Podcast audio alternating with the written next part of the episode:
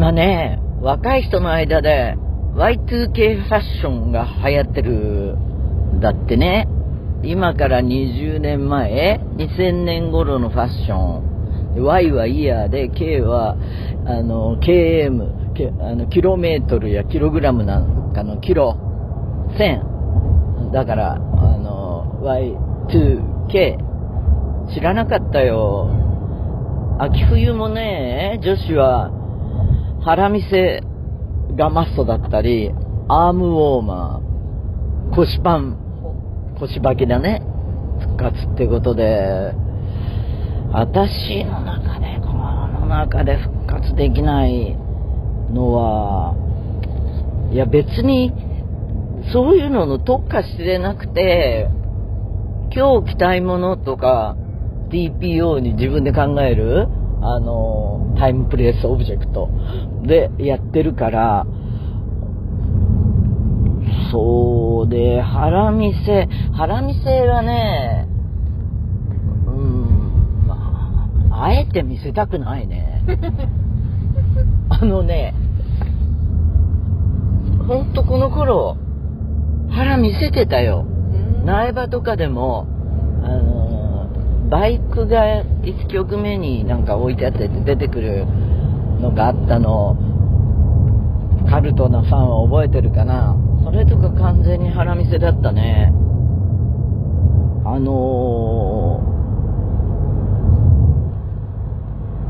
ー、実はね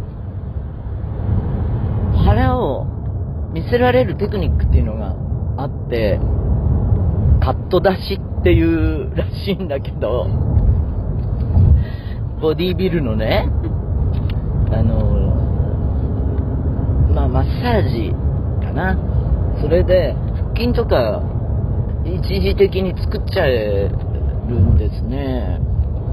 えーと、それから、最近着る頻度が多いものは、も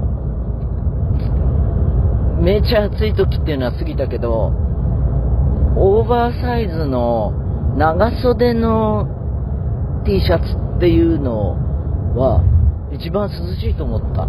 で、よく着てた。とね、最近じゃなかった、今回のアルバムキャンペーンは、その目的によるね、えー、っと、スタイリストがいて、現地で、まあ、初めて組む人とか、何でも来いって感じよ。で、ユーミン万歳のジャケの衣装は作ったんですよ。オートクチュールでございます。あのジャケットのデザインありきで。私が考えたわけじゃない。あの、重かったですか？重た、そうね。重いし、コルセットもして、えー、ウエストをすごい細くして撮りました。結婚式の時以来かなコルセットしたのは。っていうのはオーバーだけどたまにその衣装によってある。派手でいいでしょ？私すごい気に入ってるんだよ。あのジャケ写。で何？あの CG じゃなくて全部手作りでやってますからね。あのやっぱりアナログと CD では出来上がりの迫力が違うと思います。じゃあこの辺でメールいきますね。ラジオネーム黒ハートの T シャツ。今回はユーミンにちょっとお願いしたいことがあってメールしました。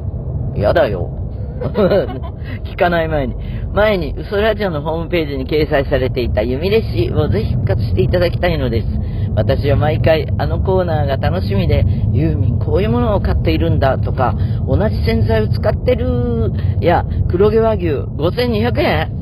と、ステージに立っているユーミンとは違って、普段のユーミンを見ているようでとても楽しいです。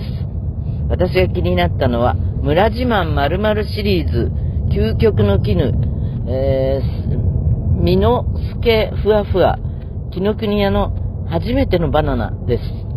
村自慢とはどこの村なんだろう究極の絹とは？みのすけ、みのすけって読むんだ。私、さんのすけって読んでた。何がふわふわ？と頭の中で想像しています。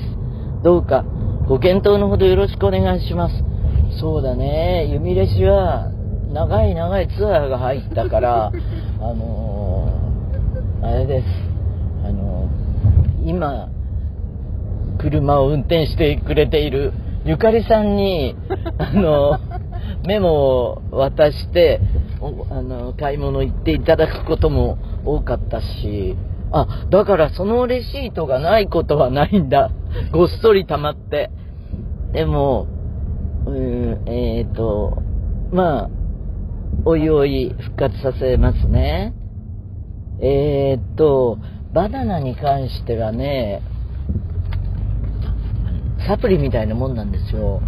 毎朝1本食べるのね、前も話したかもしれないけど、剥いて、あのかじるんじゃなくて、私はこう筋目を入れて切って、あの3センチぐらいにこう、輪切りにしてちょんちょんちょんって食べるのが好きなんですよ。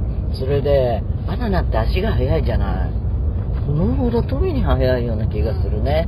だから、1本のプレミアムバナナとかでいいの。あの、若いバナナが食べたいの。そうね、あとね、究極の絹、究極の絹を買うことも多いよ。美味しいよ。これはサミットにもってるんだ。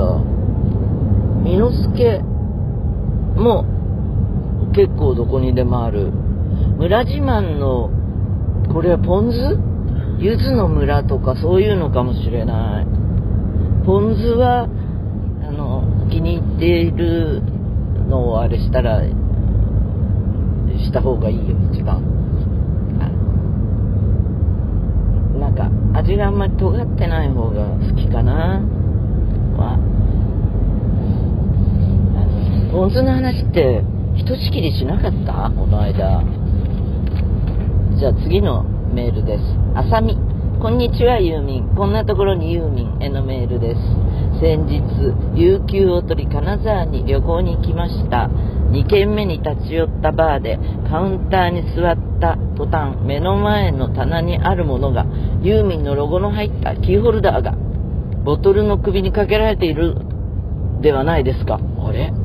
そんなこと、どこだろう。金沢で。私は学生時代を金沢で過ごしたい、過ごし、久々訪れ、一元さんで入ったお店ですが、思わず、えっと、小さく簡単の声を上げてしまいました。女性のバーテンダーさんに、どうかされましたか？と聞かれたので、私はユーミンのキーホルダーと、まさか本人じゃないですよね、と言ったところ、本人じゃないです。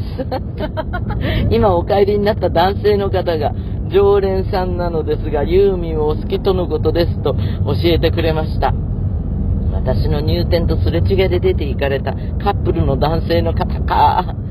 めちゃ若い方だったわと思っていたら、76歳のおばあ様の影響で22歳の男性ご本人もファンであるとのこと。